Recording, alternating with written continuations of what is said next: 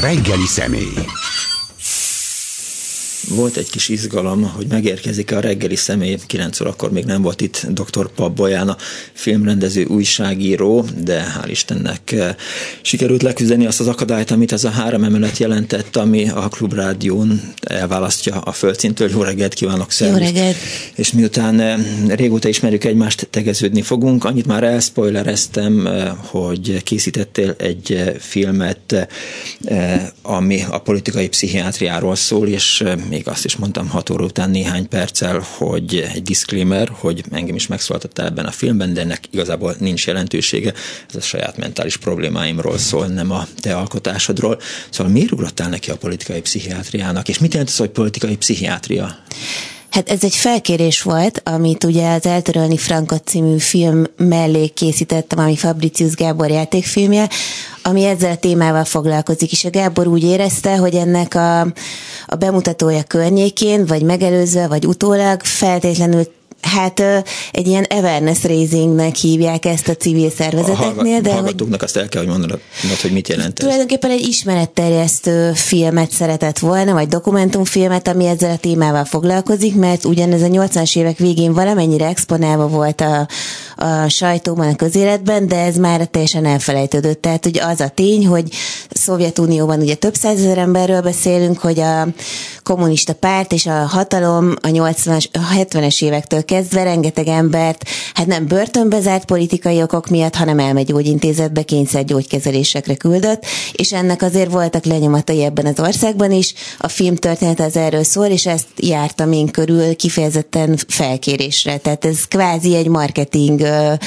kampány keretében készült dokumentumfilm volt. Ja, tehát akkor te reklámfilmes vagy? Ö, igen, a valóságot próbálom egy másik oldalról megközelíteni. Ez egy, ez egy nagyon jó koncepció, szerintem én nagyon támogattam is, és ö, annak ellenére, hogy szerintem azért ez egy eléggé nehéz téma, ö, tök szívesen vállaltam, mert nagyon ö, magát a koncepciót nagyon érdekesnek találtam, hogy valaki szeretné a valóságot is megmutatni a fikció mellett. Ez, ez szerintem ez eléggé ö, jó ötlet. A Szovjetunióban az volt a politikai pszichiátria lényege, hogy azok, akik azt gondolják, vagy mást gondolnak, mint hogy Szovjetunió a világ legboldogabb és legjobban élhető állama, azok nem normálisak, tehát gyorsan bolondok házába kell őket zárni. Magyarországon ennek mennyi nyoma volt? Volt egy, volt nyoma, de máshogy, szóval árnyaltabban, tehát nyilván olyan intézményes keretek között, mint egy a Szovjetunióban, nyilván több ember van, konkrétabb a KGB, a pártrendszer, meg minden.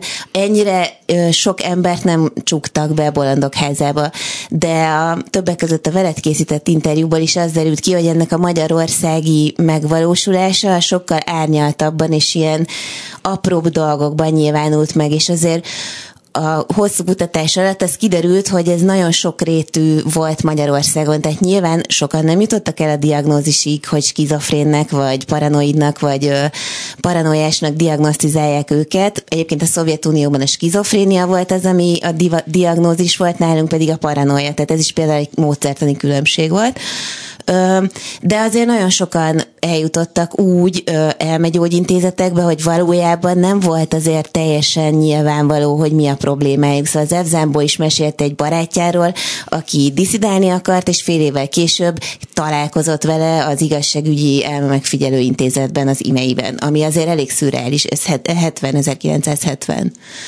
amíg eh, nem érkezett a felkérés, te hallottál arról, hogy ilyen dolgok történtek, vagy zajlottak el Európában, vagy Magyarországon?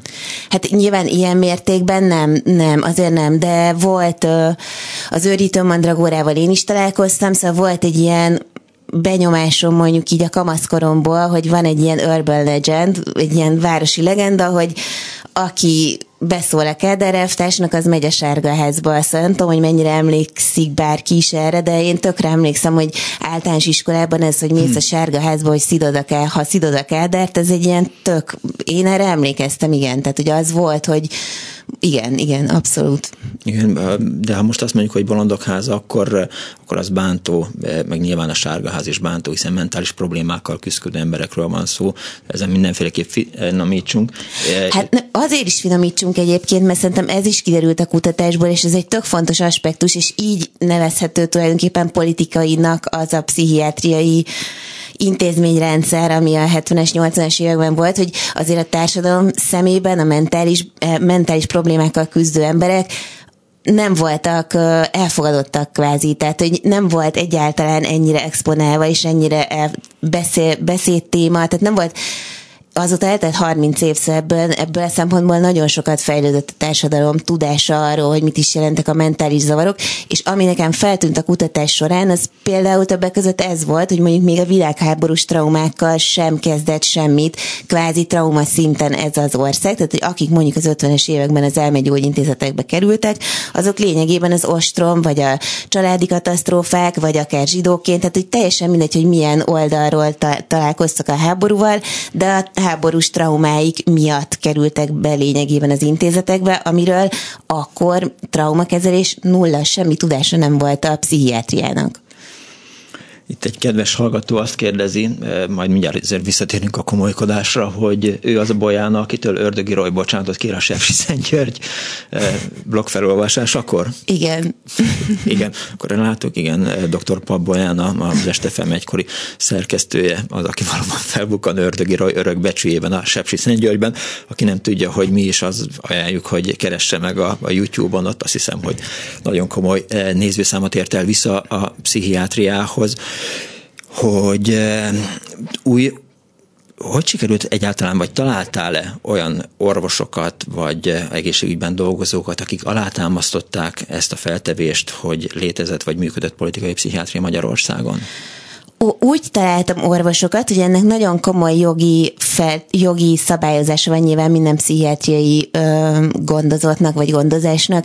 Van egy, ami a személyiségi jogokat védi, orvos és páciens oldalról is, és akkor ennek az igazságügyi része az meg még szigorúban nyilván egy csomó törvény által szabályozva van. Úgyhogy úgy sikerült találnom orvosokat, hogy nagy, nekik nagyon jól be lehet tartani kvázi ezeket a szabályokat, jogszabályokat, amit én nagyon tisztelek, tehát szerintem ez jó volt. Tehát például Baracka Krisztina Krisztina, aki az imeiben is dolgozott, és a, a Sote pszichiátriai klinikáján is a 80-as években, ő kifejezetten szeretett volna szerintem, így utólag visszagondolva nyilatkozni, ugyanis a 80-as években Juhász Pál professzort például konkrétan a politikai pszichiátria miatt hurcolták meg szakmailag. Tehát az ő története, ami nyilván borzasztó bonyolult és nagyon ö, nehéz is volt exponálni, vagy nem is biztos, hogy ennyire egyértelmű a filmből, az egy elég tragikus szakmai történet, tehát az a Pák Ez mi volt pontosan? Csak hogy... Ott az volt a történet, hogy igazából a magyar pszichiátriai szakma az úgy nagyjából valamennyire politika független tudott maradni. Ezt minden orvos elmondta, vagy mindenki, aki szakértőként foglalkozott ezzel a témával, ami azt jelenti, hogy a vezetők, akik az intézmény vezetők voltak, nyilván be voltak csatornázva a párthoz, vagy a pártvezetéshez, uh-huh. és ez no, nagyon sokszor egészen konkrét személyes kapcsolatokat is jelentett. Tehát mondjuk Acél elvtárs volt pszichiátere, nem most nem jut eszembe nevembe, ne, tényleg elnézést elfelejtettem, ő alapíthatott intézményt, a, a, vagy intézetet a 70-es években. Tehát, hogy az, hogy ki fogja vezetni az intézeteket, ezek nyilvánvalóan ennyire konkrét párt politikai kapcsolatokat jelentettek, de ez a szakmai munkát nem befolyásolta egy csomó esetben. Például a Juhász Pál is egy ilyen ö, ö, történet volt, és amikor nyolc, a 80-as évek elején a Szovjetunió beli politikai pszichiátria berobbant a, az európai szakmai köztudatba, akkor Magyarországot kérték fel arra, hogy rendezzék itt a Budapesti Pszichiátriai Virágkongresszus. Ez 83-ban volt. Nem is hallottam róla. Ez egy, ez, ez, egy, ez, a, ez egy eléggé megrázó történet. Egyébként nagyon sok oldalról, mert nagyon pont az a tanulság, hogy mennyire árnyaltan volt ebben az országban jelen ez az intézmény. És, és akkor felkérték a nyugat-európai pszichiáterek, felkérték a Juhászpát, hogy rendben, és hogy nyila, legyen szíves nyilatkozzon a most kirobbant politikai pszichiátria ügyel kapcsolatban, hogy a Szovjetunióban valóban zajlanak-e ilyen kezelések.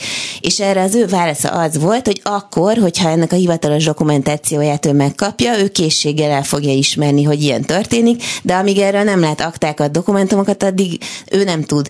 Emiatt áthelyezték a világkongresszust Bécsbe, tehát eleve elvitték Budapestről, viszont a párt ráállította Juhász Párra a szervezetét, kiment egy szakmai bizottsággal, többek között Baraszka Krisztinával Bécsbe, ahova egyébként Pák Tibor is elment, hiszen ennek a kongresszusnak volt egy szekciója, ahol ezekkel az ügyekkel foglalkoztak. És a Pák Tibor oda ment el, és ott tartott egy sajtótájékoztatót a nyugat-európai újságíróknak, hogy őt, már pedig őt a 70-es évek óta a politikai pszichiátria intézményén belül kezelik. És ez óriási botrány lett. Tehát nem csak ez a Szovjetunió beli is, meg egy, úgy egyáltalán, a Pák azt mondta egyenesen, hogy a juhász Pák kezelte, tehát hogy ilyen ennyire konkrétan személyes történetté vált ez ott mm. Bécsben és ö, minden kelet-európai ország máshogy reagált, de nem határolt, de Juhász Pál nem határolódott el. Az NDK pszichiátra azt hiszem elhatárolódott, nem tudom, szóval, hogy Románia elhatárolódott, mindenki más módon ö, reagált erre, erre a szovjet kritikára, de Juhász Pál nem mondta ki azt sem, hogy igen, és azt sem, hogy nem aminek az lett a következménye, hogy hazajött Magyarországra, és le is váltották az intézet vezetéséről, nem kapott valami, ne, valami és két éve belül meghalt lényegében. Tehát, hogy így az úgy kiderült a Barácka Krisztinát elbeszéléséből, aki közvetlen munkatársa volt e, ebben az időben, hogy hogy hogy ez őt nagyon megviselte, szóval, hogy ebben nem lehetett olyat állítani 83-ban, ami, ami bármilyen módon releváns volt, és még az is hozzátartozik ehhez, hogy a Pák Tibor esetét sem ismerte el egyébként jogilag a magyar állam a mai napig. Tehát, hogy Dr. Pák Tiborral kapcsolatban fontos megjegyezni lábjegyzetként, hogy ügyvéd volt 1956 után elítélték, és akkor került a politikai pszichiátria bűvkörébe, lehet ezt mondani, amikor mondjuk tiltakozó demonstrációt, ahogy ő mondta, tiltakozó bőjtöt tartott adott esetben lengyel ügyekben, vagy emberjogi kérdésekben, és akkor volt az, hogy Tibi bácsit és tehát miután ismerem nagyjából 30 éve, mondhatom azt róla, hogy, hogy Tibi bácsi, akkor bezárták az elmegyógyintézetbe, és ott valóban kényszertáplálás, meg kényszergyógykezelés volt minden, és amikor idejött egy, egy nemzetközi hírű pszichiáter, ő megállapította, hogy akkor, amikor Pák Tibor arról beszél, hogy amikor azt mondják a magyar orvosok, hogy üldözési mániája van Pák Tibornak, akkor ezt alátámasztotta a francia pszichiáter is azzal, hogy, hogy őket is egyébként egyébként folyamatosan követték, amikor Magyarországon tartózkodott és Pák Tiborral találkozott, tehát nem üldözési mánia, hanem valóban uh-huh. megfigyelték és követték.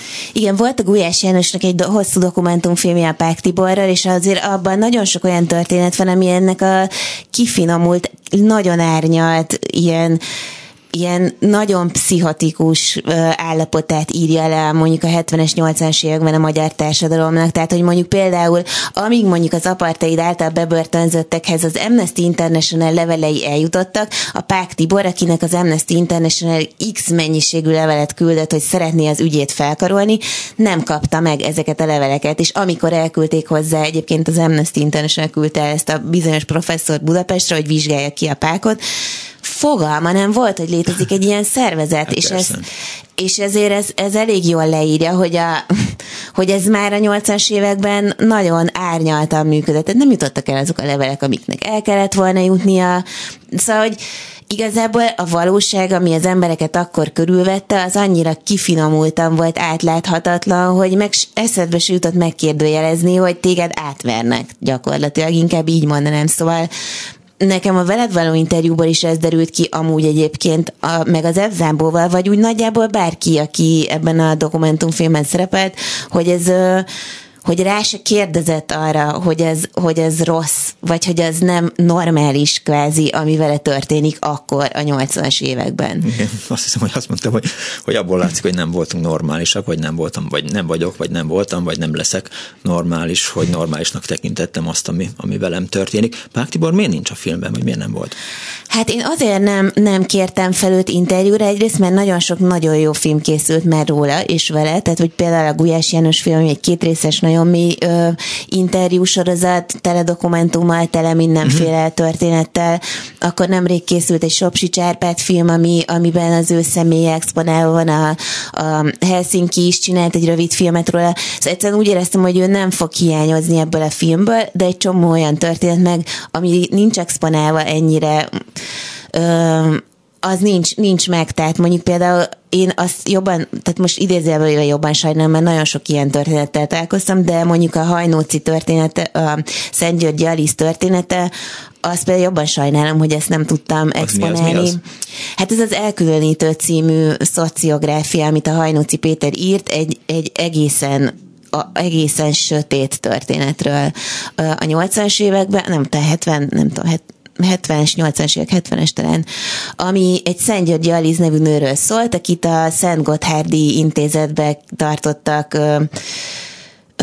az egy elmeszociális intézmény, még most is egyébként, és ő, mint csepeli munkás jelentkezett a pszichiátria, hogy szeretné kipihenni a stresszt, és ezért szeretné, hogyha befeküdhetne a pszichiátriára. Ez egyébként, körben ez egyébként a játékfilmből is kiderül ez a pszichiátriázni kifejezés. Szóval, hogy ez például egy ilyen rutin volt a 70-es, 80-as években, nekem úgy tűnik, mástól is hallottam már, hogy akkor túl nagy a stressz, feküdjünk be, nyugtatózzanak egy-két hétig, és akkor utána megy, megy tovább az élet. Na és ez az Aliz, ez ugyanígy bejelentkezett, hogy szeretne, de az ügyintéző nem jelezte neki, hogy kérdezte, hogy akkor me, vajon a Szent Gotthárdi elme szociális otthon megfelelő lesz neki, mondta, hogy igen, de nem jelezte, hogy az egy elme szociális otthon, ami azt jelenti, hogy ez egy kvázi elfekvő. Tehát, hogyha oda beutalják, akkor gyámság alá kerül az állam gyámsága alá, és az összes ingó és ingatlan vagyon erről lemond ezzel azzal, hogy ő aláírja, hogy ő oda befekszik. És amikor bekerült Szent Gotthardra, akkor eszmélt hogy arra, hogy ő akkor most szeretne hazamenni, de hát nem tud, nincs hova. És akkor ott volt, hát nem tudom, éveken keresztül, Ö, ilyen eset biztos, hogy volt egy csomó a Kádárkorban, ebbe egész biztos vagyok, aki egyszerűen mondjuk a rokona el akarta venni a házát, gyámság alá helyezte, diagnosztizáltatták, bekerült az elmeszociális intézetbe, és akkor kész vége a ház az a, a, gyá, a, hivatal, a hivatalos gyámélet. Tehát ez egy másik jogi kategória, mint mondjuk valóban pszichiátriai kezelésre menni, vagy befeküdni nyílt osztályra akár, vagy bárhova kórházakba ez egy egyszerűen jogilag más. És akkor ennek az lett a, a, a vége, hogy ott két ö, pszichiáter orvosnak feltűnt, hogy ez így nincs rendben, és ők segítettek ennek az ariznak kikerülni onnan. Mm. És ebben az időszakban ment el, a, a, ebből lett egy pereskedés is, beperelték a, a Szent Gotthárdi intézetvezetőt, aki egyébként nem is pszichiáter volt, hanem egy gondnok, aki egyébként diagnosztizál. Szóval, hogy az egész egy ilyen totál káoszként nyilvánult meg akkor, és a Hajnóci Péter erről írt, oda ment, és erről írt egy nagyon komoly szociográfiát, ami ami eleve már nagyon megrendítő, hogyha elolvasott. Szóval azért a 80-as években pár ilyen könyv is már megjelent. Volt egy volt egy szuper szociográfia, amiben a Szabeni András készített fotókat, ezeket a képeket használtuk egyébként, és nem fog eszembe jutni a szerző neve, de majd mindjárt eszembe jut. Szóval azért oda így lementek emberek felmérni, hogy mi történik ezekben az intézetekben, kik vannak ott, milyen történetek vannak mögöttük, szóval mondjuk írók mentek kutatni, a Konrád György, a Petri is egy ilyen otthonban volt segédápoló, amikor pszichiáter akart lenni, szóval az derült ki, hogy ez egy ilyen élő közeg volt kvázi, tehát egy menekülési útvonal idézőjelben. De nem stigmatizálta az embert az, hogy eh, idézőjel bolondok házában volt? Hát de, azt mondom, hogy de, persze a többségi társadalom részére igen, tehát hogy aki mondjuk nem tudom, normál normális állással rendelkezett napi 8 órában. De ő nem is akar pszichiátriázni. Hát ő nem akar pszichiátriázni, aki viszont amúgy is tele volt traumával, és nagyjából tök mindegy volt, hogy hol éli túl, kvázi mentálisan, az meg, annak meg a határai tök máshol vannak, tehát teljesen máshol vannak. Nyilván ez az Ali sem azért ment be pihenni, mert ezek még szerintem a háború utáni traumáknak a következő generációs öröksége. Tehát ez a, végülis, ha belegondolsz, akkor ez mind ilyen 40-es, 50-es években született embereknek a fiatal felnőttkori szembesülése a valósággal. Tehát ma már erről máshogy gondolkozunk, mint akkor. Ha akkor valaki nem tudott beilleszkedni a rendszerbe, az egyszerűen nem, hát mint a Szovjetunióban nem normális, hiszen ez a rendszerek legjobbika számomra az, hogy, hogy, hogy, hogy mi is lehet a pszichiátria, az akkor került elő, amikor, hát egyrészt mondjuk gyerekkorom kedvenc könyve volt az arany ketrec uh-huh.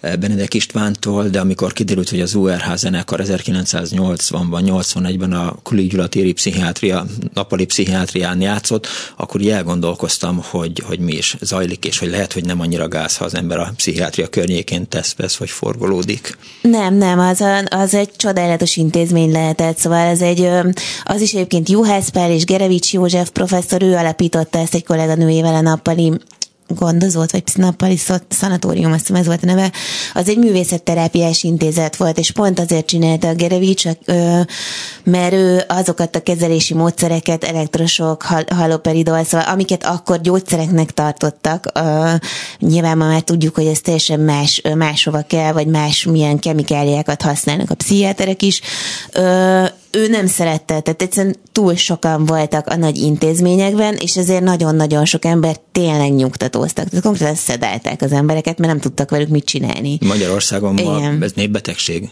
Már hogy ez a szedálás? Hát az, hogy, hogy a körzeti orvosok boldog-boldogtalannak úgy írnak fel mindenféle antidepresszánsokat, nyugtatókat, kedélyjavítókat, uh-huh. ami aztán, hát, mert hogy nincs rá válasz, tehát, hogy, uh-huh. hogy a pszichiátria rengeteg gonddal küzdik. A közelmúltban beszélgettem itt Unoka Zsoltal, aki elmondta, hogy mondjuk Vas megyében összesen most három pszichiáter dolgozik, tehát nagyon kevesen vannak, nem, becsült, nem megbecsült a szakma, erről a Magyar Orvosi Kamara is beszélt a közelmúltban, csak arra próbáltam utalni, hogy akkor, amikor eh, kemikáliákat kaptak a 80-as években, az nagyjából talán hasonlítható ahhoz, ami itt történik, csak, csak most más céllal. Hát nem, szerintem ugyanaz a célja egyébként, csak az egyik még akkor, miután voltak intézmények, ezért intézményi kereteken belül zajlott, most meg nincsenek intézmények, tehát hogy így azt, azt is lehet tudni, gondolom, vagy ez az is egy ilyen evidencia most idézőjelben, hogy amikor bezárták az opnit, akkor onnan lényegében rengeteg hajléktalan került ki, akik a környező erdőkben laktak konkrétan, mert nem volt hova menniük. És uh,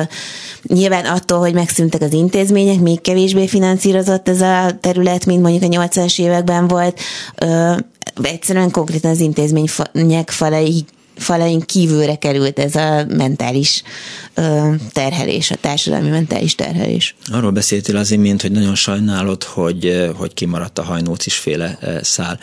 És ez egy nagyon fontos dokumentumfilmes kérdést vett fel, hogy amikor a fejedben benne van az, hogy az az információ, amiről egyébként filmet akarsz készíteni, de nem tudod publikálni, akkor onnantól kezdve hogyan kell kezelni azt az alkotást, amit, amit produkálsz, hiszen tudod, hogy sokkal több van benne. Ja, hogy kész kész, vagy félkész valami. Ö, hát vannak olyan történetszálak, amiket egyszerűen nem lehet bepréselni egy dokumentumfilmes keretbe például. Ez is egy ilyen elég nagy tanulság volt, egy recskel kapcsolatos filmem, és ott is. Gyula.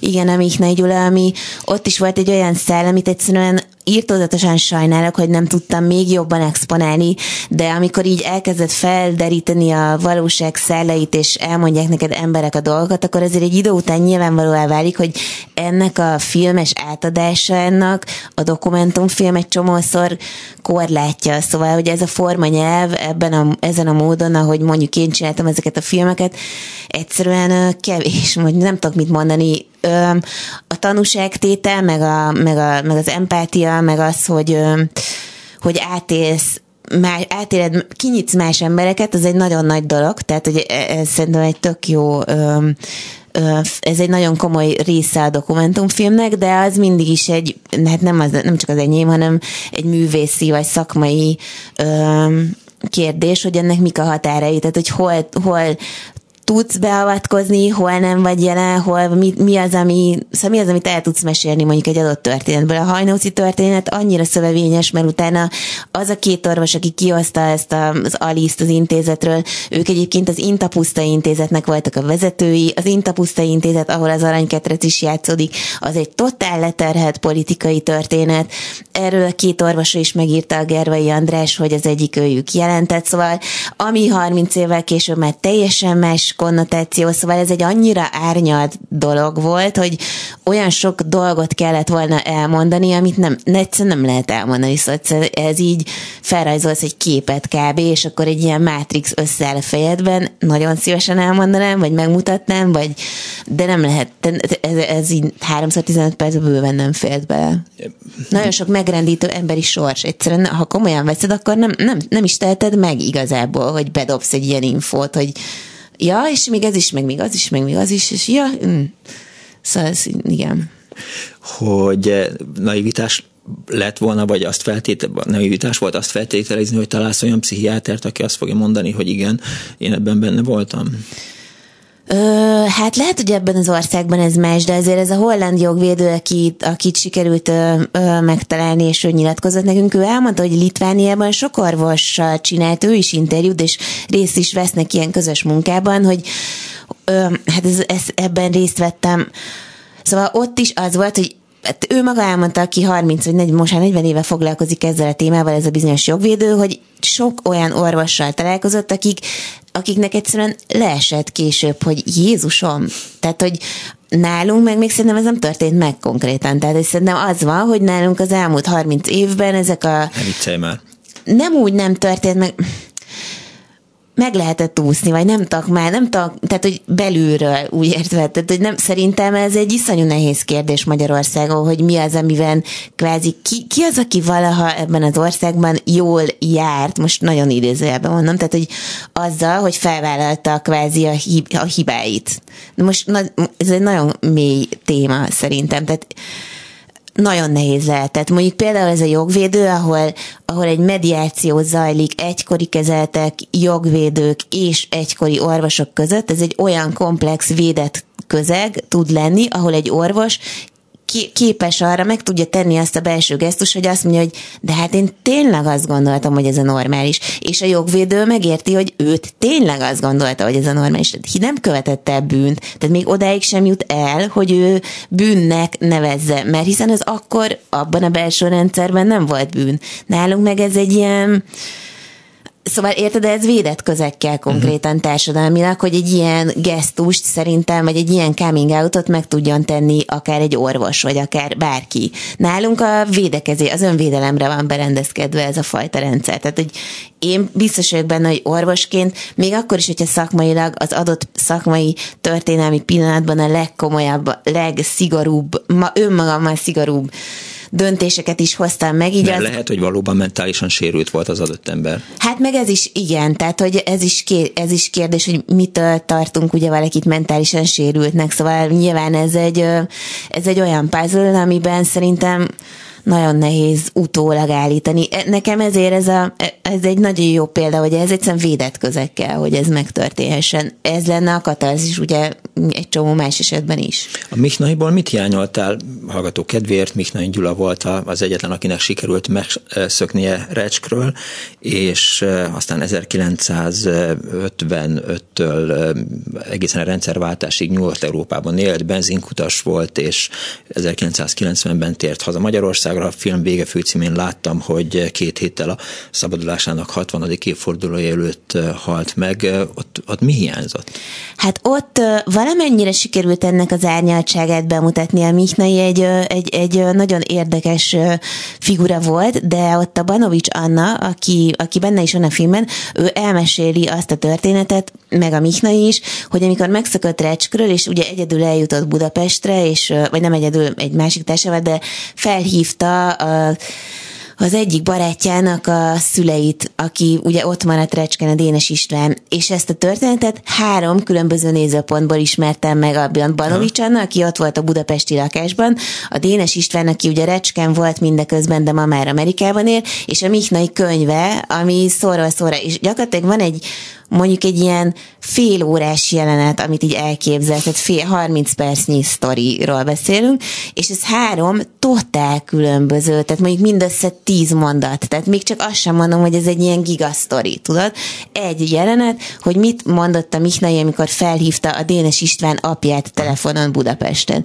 És ez a három, ez totálisan különbözött egymástól, és megváltoztatta egy család életét. Tehát gyakorlatilag mindemellett abban a lakásban csináltunk a Banovics Annával interjút, ahol ez a bizonyos jelenet zajlott. Erről van is egy film, egyébként egy játékfilm. A recskiszokés, vagy melyik? Nem, nem a recskiszokésre gondolok, hanem arra, amikor az AVH kiszáll egy lakáshoz, ja. volt kollégánk csinálta, aki szintén estefemes volt, talán emlékszel rá. Én nem. Dehogy is nem. Jó, mindegy, majd akkor, Jó.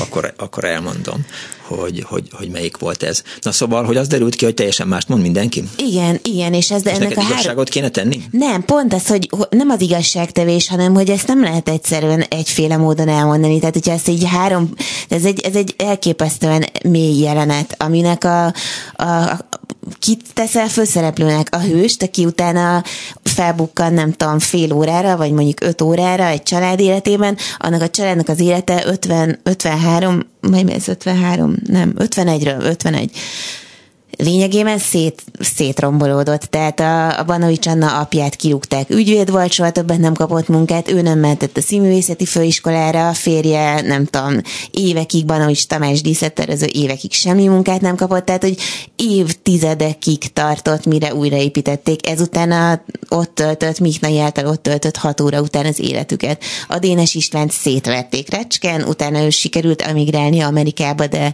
most is megvannak a sérülései. A Mihnai Disney pedig, aki egy ilyen, ahogy az Anna is elmesélte, szerint csodálatos volt ez az interjú, egy ilyen fes, jóképű, fiatal fickó felbukkan, és aztán távozik, és aztán kész, Nyugat-Európába él valahogy. Természetesen nem lehet ennyire leegyszerűsíteni, csak hogy nekem akkor az volt a benyomásom, hogy hát mint volt az a japán film, nem fogsz eszembe a címet, tudod? Három. húzom a, a strigulákat, hogy... De ami a nézőpontok egymáshoz képest, szóval hogy hogy lehet elmesélni ugyanazt a 30 percnyi, ezt hogy mondod el? Tehát ez sehogy. Tehát ezt csak megmutatni lehet. Nekem ez volt a benyomásom, és akkor ott egy picit így megértettem, hogy jó, hát ezért vannak a dokumentumfilmnek azért korlátai. Tehát 20 éve csinálsz dokumentumfilmet, azóta meglehetősen változott egyébként a, a, maga a, a dokumentumfilmezés is a, a népszerű stream szolgáltatóknál komoly nézettséget érnek el dokumentumfilmek, és teljesen más látásmódra. Visszaemlékszünk arra, hogy Sára Sándor a pergőtüzet hogy csinálta a 70-es évek végén, le volt szúrva egy kamera, befűzték a kamerát, aztán tessék beszélni, a végén meg összevágtak belőle valamit, egy, egy nagyon fontos sorozatot. Azért 2021-ben már teljesen másról szól a dokumentumfilmezés. Hát igen, de az alapjai azok nem változtak, és a 20-as évek óta nem változtak, szóval ez nem változott. Amikor a Sára Sándor csinált ezeket a filmeket, azok filmeknek egy nagyon más funkciója volt, mint a mostani Netflixes filmeknél, ott a tanúságtétel az, ami igazán erős volt, és, és erről nagyon sok, hát nem olyan nagyon sok, de azért pár könyv született, hogy a rendszerváltás előtti és megelőző 80-as években készült ilyen tanúságtevő dokumentumfilmek azért alapvetően valóban hozzájárultak ennek az országnak a Biztos. változásához. Tehát ott nagyon sok olyan film készült, amit még titokban kellett megnézni 86-ban. Hát, kellett tiltani, tehát pontosan emlékszem Gazdag Gyula filmjeire, a felét dokumentumfilmeket úgy tiltották be, mint a szél. Igen, igen. Vagy, a, vagy a, volt a Dunapataj című film, azt hiszem, az akkor volt a... és a többieknek. Ö, igen, de azok a filmek is különbözőképpen voltak megcsinálva egyébként, mert azért a Cséplő Gyuri például, amit ma már dokumentumfilmnek nevezünk, azért a módszertanát tekintve nem teljesen dokumentumfilm, hiszen ott egy castingolt szereplő útját követik végig. De ezt mindenki tudja szerinted? Fogalmam nincs, hát aki nem, jár filmes iskolába, az nyilvánvalóan tudja, de ennek mindenféle technikai okai is vannak egyébként, tehát hogy az, hogy hát amikor 16-osra forgatsz, egyszerűen sokkal kevesebb nyersanyagot tudsz használni, mert nincs annyi, fizikailag nincs annyi lehetőséged. Ma már ez nem kérdés, hogy ott vagy mindenhol, ahol akarsz egy dokumentumfilm szereplőjénél, akkor nem, akkor meg kellett határozni, hogy első jelent, másik szóval fel volt snittelve, forgatókönyv volt, meg ilyesmi. Ettől még, hogy ő el van indítva egy konkrét úton, és aztán azt követi egy stáb, e, érted, valóság, most akkor mit nevezünk valóságnak? Egy nagyon konkrét problémát, szociológiai problémát akartak exponálni abban a filmben, és ehhez szükség volt egy nagyon konkrét emberre, nagyon konkrét története, amit lehetett tudni előre, vagy sejteni, hogy az fog történni, ami meg is, tehát hogy ami történik tehát ez ki volt találva előre. De ez ugyanígy volt a 20-es években is, szóval a dokumentumfilmnek az eredeti definíciója az nem is, az az valóság kreatív kezelése, tehát creative treatment of actuality, ez volt az első definíciója. Tehát abszolút nem az, amit ma mi hát kvázi azt gondoljuk, hogy objektív. Hát objektív sosem volt objektív dokumentumfilm. Tényleg? Soha. Hát azért ez keményen elnézést a, elnézést a hallgatóktól. És akkor most mi lesz? Akkor nem nézzünk Vége dokumentumfilmeket, vagy, vagy csak úgy nézzük, mint, mint az összes többit, hogy átlelőtték a főszereplőt, de, de majdnem biztos, hogy a, a forgatás végén föláll? Hát, most mit mondjak? Nem, az a, ez egy nehéz műfaj ilyen szempontból, szóval szerintem ez egy tök jó műfaj arra, hogy tudatosítsa. műfaj dokumentumfilm? Mindig is az volt, tehát ez nem is titok. Hát ezzel, tehát, hogy ezzel, hogyha valaki azt gondolja, hogy egy dokumentumfilm objektív, az szerintem ez egy teljes tévedés. Tehát se nézőként, se alkotóként nem szabad ezt gondolni. Hát alkotóként semmiképp, de nézőként is jó, hogyha az ember Hát ez tudatos médiafogyasztás, szóval ez nem egy új dolog, csak most már tudunk erről beszélni, de mondjuk a 30-as években még nem lehetett erről beszélni, de hát annyi ilyen példa van a Léni Riefenstahltól kezdve, szóval rengeteg olyan példa Jó. van, ami azt is dokumentumfilmnek nevezzük. Az akarat diadalát? Uh-huh, igen. Hát nem, azt azért inkább propagandafilmként szokták. Hát jó, de- Azt Max Lenin Riefenstahl gondolt a dokumentumfilmnek, azt mindenki tudta, hogy az Hitler megbízásából egy propagandafilm. Ez tény, de nem fikciós jeleneteket játszanak el, hanem valódi szereplőkről valódi nyersanyag készült a valódi, az aktuális helyszínen, tehát a valóságot filmezték le. De, igen. Tehát most egy kicsit a film elmélet, te hogy lettél dr. Pabolyán a filmből? Hát én egy dokumentumfilmből doktoráltam. A, a kutatás és előkészítés a dokumentumfilmben egész konkrétan ez volt a témám. Ö, Hát nem tudom, így ma, most van egy ilyen szabály már, hogy egy ideje, hogyha az ember valamilyen egyetemen akar tanítani, akkor az egyébként muszáj is doktornak lennie, szóval elvileg csak doktorált ö, ö, tanárok taníthatnak egyetemeken. Többek között ezért is akartam megcsinálni, másrészt meg így lett két gyerekem, és akkor gondoltam, hogy jó, ez pont jó, hogyha amíg kicsik, addig én ezt elvégzem, ezt a képzést, és elmélyítem az elméleti tudásomat. Itt elmeséltem a hallgatóknak hat óra után, hogy, eh, hogy a közelmúltban beszélgettünk, és, és akkor így említetted azt, hogy, hogy szerinted nem az alkotóknak kellene időnként a Vörös Páston megjelenni egy filmfesztiválon, hanem egy dokumentumfilm szereplőinek. Miért is? Hát azért, mert ö, én ebben, ebben már akkor is szerintem mondtam neked, hogy szerintem egy picit én így radikalizálódtam ebben a, ebben a kérdéskörben az elmúlt Azt, években, nekem mert mit mondtál, az azt gondolom, hogy, hogy kevés lesz a hallgatók számára. De ezért mondtam el még egyszer, igen, szóval, hogy én ebből a szempontból ez egy iszonyatosan nehéz kérdés, és amikor írtam a doktorimat, akkor is volt egy-két olyan eset, ami nagyon megrendítő volt ö, olvasni is, vagy hallani is róla. Volt a 80, nem a 2000-es évek elején egy Lenni vagy nem lenni Etriával című francia dokumentumfilm, amit egy, egy azóta már világhírűvé vált filmrendező készített, egy falusi tanítóról a francia hegyekben. Az egy ilyen vegyes osztályban egy bácsi összegyűjti a környék gyerekeit, és 6-tól 16 éves korig egy osztályban tanítja őket.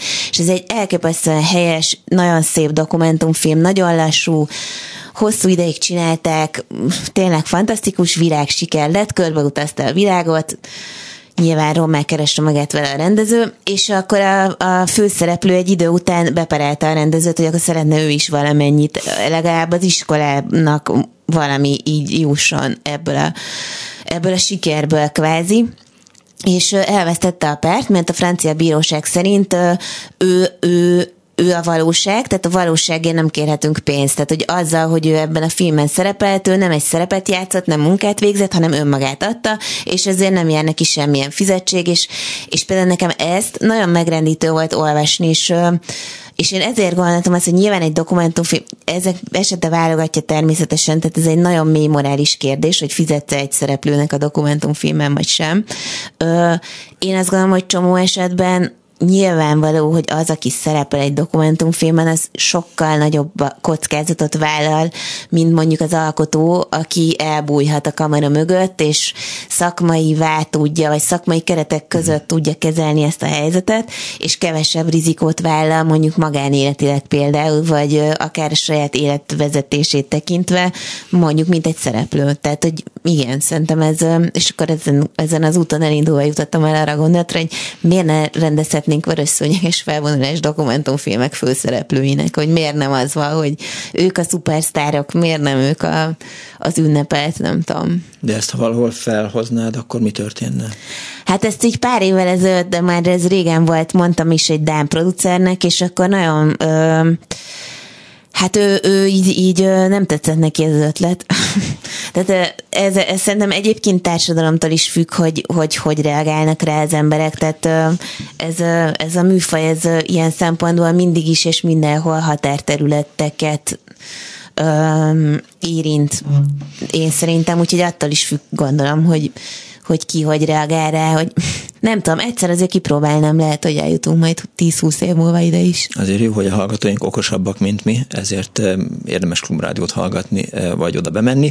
Azt írja a hallgató, hogy szia Bolyka, nagyon jó hallgatni az okos gondolataidat, üdv a 93-as magyar szakos évfolyamtársattól.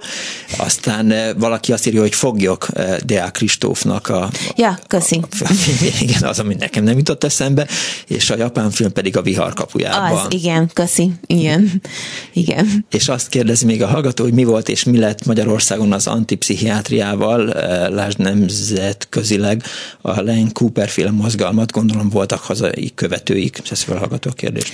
Hát én ebben azért nem mélyedtem el, az antipszichiátria, ez egy most is nagyon élő dolog, gondolom, szóval én ezt e, mondjuk ennek a munka, e munka kapcsán sok, tehát találkoztam vele nyilvánvalóan, szóval nem tudom, én ebben én tök laikus vagyok, szóval én nem merném azt mondani, hogy nem léteznek pszichiátriai diagnózisok, noha egyetértek alapvetően én is azzal, hogy, és szerintem most már egyre több pszichiáter és pszichológus is természetesen egyetért azzal, hogy minél kevesebb kemikália, minél kevesebb gyógyszeres kezelés, minél kevésbé a diagnózisokat szüntessük meg, tehát nyilván ez a DSM 1-4 kategória, vagy nem, nem DSM, mi van neve?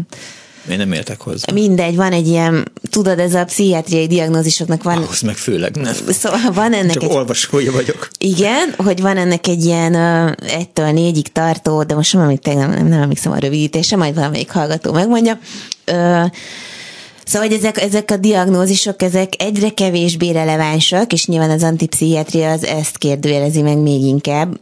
Először radikálisan gondolom, hogy egyszer csak eljutunk odáig, hogy hogy nem lesznek diagnózisok, és nagyon hamar fel lehet tárni egy ember mentális problémáinak a gyökereit, és arra a kezelést, de ezek most változó dolgok, szóval amennyire látom, ez most nagyon változóban van, hmm. ehhez is kell még 20 év minimum, hogy ez megszűnjön. Azt mondtad a francia film rendezőjéről, hogy rommá kereste magát. Megéri dokumentumfilmet csinálni? Jó üzlet most? Hát attól függ... Ö... Mitől? Mi a téma? Nem, nem, nem, hát nem, nem, de hogy is... Ö... Fé, ez egy, ez, egy, ez egy nagyon komoly szakmával nőtte ki magát, köszönhetően egyébként a sokszor nagyon színvonalas Netflixes, vagy HBO-s, vagy, vagy, vagy szóval, hogy ez egy nagyon komoly szakma, nagyon komoly szakmai területtel, mindig kevesebb pénz van rá, mint egy játékfilmre természetesen, de ettől nagyobb a szabadság faktor is, tehát nem, nyilvánvalóan nem, nem éri meg. Tehát mondjuk én meghallgattam egy podcastot erről a Morris nevű Oscar Díjas dokumentumfilmrendezővel, csodálatos podcast, csodálatos rendező, tényleg legnagyobb szerintem élő figura. Hát így ilyen kicsit ilyen keserűen nyilatkozott arról, hogy így kicsit ilyen szomorú, hogy nem tud igazán jól keresni, és hogy hát jó az Oscar díj, meg minden, de... Hát, ő nagyon csinált filmet. Hát ő több filmet csinált, ez mindegyik filmje szenzációs, de amivel igazán nagyon nagy sikert ért el a 80 vagy a, az, a dátumot nyilván elfelejtettem ott is.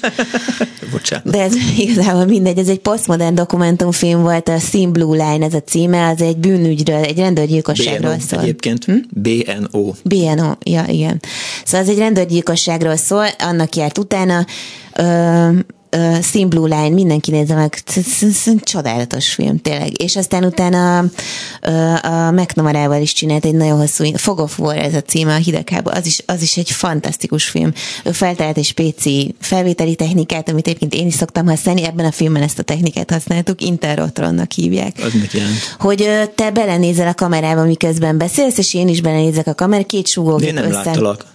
Hát azért, mert te az arcomat láttad egy kamerán, ez az interrotról lényege, uh-huh. és ettől a nézők úgy látják, hogy te az én szememben nézel, ami igazából, ment az ő szemükben nézel, uh-huh. ami valójában nem történik meg általában egy forgatáson, ez egy spéci technológia kell, Errol Morris találta fel ezt. Értem. E, és mi lesz a következő lemez, vagy mikor jelenik meg a következő lemezed? Ja, készül hát, tudod, a, a pánk együttesem, nem. Amíg nem létező pánk együttesem. nem, hanem, hogy most miről fogsz filmet csinálni? Hát én most nem csak dokumentumfilmet, az az igazság. Most nem, mindig van egy csomó téma, amivel úgy szívesen elindulnék, vagy van is olyan, ami befejezetlen, és igazából nagyon be kéne fejeznem, és vannak elmaradásaim, amik miatt kifejezetten szégyellem magam, hogy még nem csináltam meg, de most ebben a pillanatban én nem, nem, nem nem terveztem pályázni, vagy nem terveztem új filmet elkezdeni, és tehát tényleg nem. Az az igazság, hogy szerintem ahhoz, főleg ahhoz, hogy az ember jó dokumentumfilmet csináljon, ahhoz nagyon ö, stabilnak kell lenni. Most így nagyon hülye hangzik, játékfilmhez is, de hogy nagyon ö, tudni kell, hogy mik azok a morális értékek, amiket te képviselsz mondjuk két-három-négy éven keresztül, és mondjuk a játékfilm finanszírozásának az összerakása sem egy egyszerű dolog, de egy dokumentumfilmé amikor így eltöltesz két-három-négy évet azért, hogy a végén morálisan győzzél, de valójában közben dolgoznod kell, mert igazából nem lehet megélni belőle, mert szóval egy bonyolult folyamatot kell koordinálni, uh, ahhoz írtó stabilnak kell lenni szerintem, és ez uh, már az értékek állításánál is, és szerintem ez például nagyon nehéz manapság egy dokumentumfilm esetében. Tehát iszonyú sok kérdésem van mondjuk az aktuális társadalommal kapcsolatban, de állítani fogalmam sincs, hogy tudnék-e bármit. Hm. Most ez így hülyén hangzik, de hogy... Nem. Szóval szerintem ez most nagyon, nagyon változik, és ez nagyon, nekem most tök nehéz, ezt bevallom. Jó, hol lehet megnézni a politikai pszichiátriás filmet? YouTube-ban fel van túlzott igazságérzet, három részes ez a címe, és ezen kívül az Eltörölni Frankotnak van egy honlapja, amin a filmeknek a kibővített verziója podcast formátumban is megvan. Tök jó honlap, nagyon még további háttéranyagok és információk, és ezek a podcastok kibővítve. Értem. Onnan is el lehet jutni a filmekhez. Jó társaságban gyorsan repül az idő. Mm. Dr. Pabboján, és nem is beszéltünk színházról, meg mindenféle dolgokról, már megint így jártunk. Szóval Dr. Pabboján a dokumentumfilmes rendező volt a reggeli személy. Nagyon szépen köszönöm, hogy eljött. A mai műsor szerkesztője Korpás Krisztina volt létrehozásában segítségemre volt Kristóf, már megint nem vagy rajta a, a stáblistán, tényleg.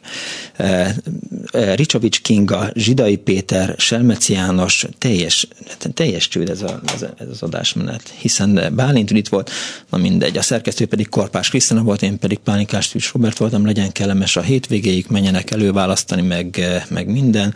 Találkozunk egy hét múlva, véhallás. Sajnos lejárt az időnk. Úgyhogy szívesen hallgatnánk még, de, de... Nem kell, nincs értelme ennek a beszélgetésnek. Ó, mi nem így Nem csak ennek, egyiknek sem elhangzik a klubrádióban. Köszönöm szépen!